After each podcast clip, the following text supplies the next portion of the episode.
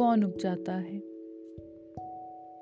वह इरादा जो तरह देता है, या वह घृणा जो आँखों पर पट्टी बांधकर हमें घास की सट्टी में छोड़ आती है?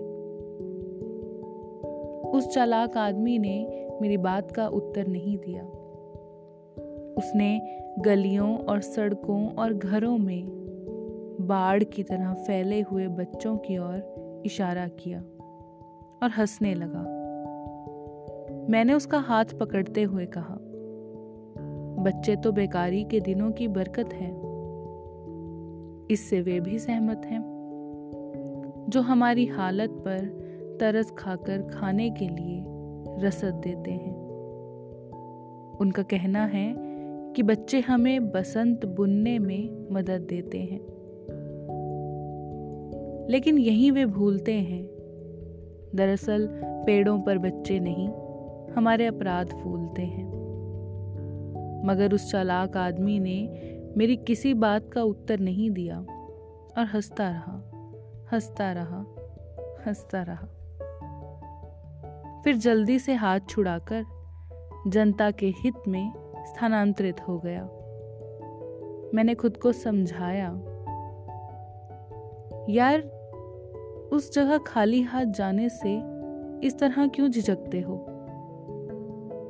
क्या तुम्हें किसी का सामना करना है? तुम वहाँ कुआँ झांकते आदमी की सिर्फ़ पीठ देख सकते हो। और सहसा मैंने पाया कि मैं खुद अपने सवालों के सामने खड़ा हूँ और उस मुहावरे को समझ गया हूँ जो आज़ादी और गांधी के नाम पर चल रहा है। जिससे न भूख मिट रही है, न मौसम बदल रहा है। लोग बिलबिला रहे हैं, पत्ते और छाल खा रहे हैं, मर रहे हैं, दान कर रहे हैं। जलसों, जलूसों में भीड़ की पूरी ईमानदारी से हिस्सा ले रहे हैं और अकाल को सोहर की तरह गा रहे हैं। झुलसे हुए चेहरों पर कोई चेतावनी नहीं है। मैंने जब उनसे कहा कि देश, शासन और राशन, उन्होंने मुझे टोक दिया।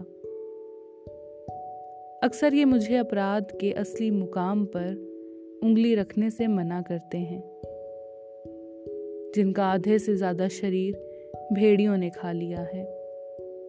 वे इस जंगल की सराहना करते हैं। भारतवर्ष नदियों का देश है। बेशक यह ख्याल ही उनका हत्यारा है। और दूसरी बात है कि इस बार उन्हें पानी ने मारा है। मगर वे हैं कि असलियत नहीं समझते। अनाज में छिपे उस आदमी की नीयत नहीं समझते, जो पूरे समुदाय से अपनी गिजा वसूल करता है, कभी गाय से, कभी हाथ से। यह सब कैसे होता है? मैं उन्हें समझाता हूँ। मैं उन्हें समझाता हूँ, यह कौन सा प्रजातांत्रिक नुस्खा है? कि जिस उम्र में मेरी माँ का चेहरा झुर्रियों की झोली बन गया है, उसी उम्र में मेरी पड़ोस की महिला के चेहरे पर मेरी प्रेमिका के चेहरे सा लोच है।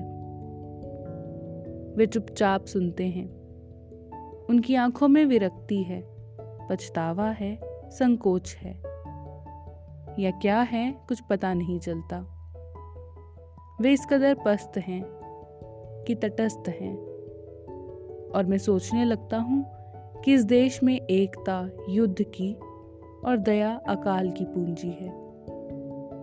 क्रांति यहाँ के असंग लोगों के लिए किसी अबोध बच्चे के हाथों की जूजी है।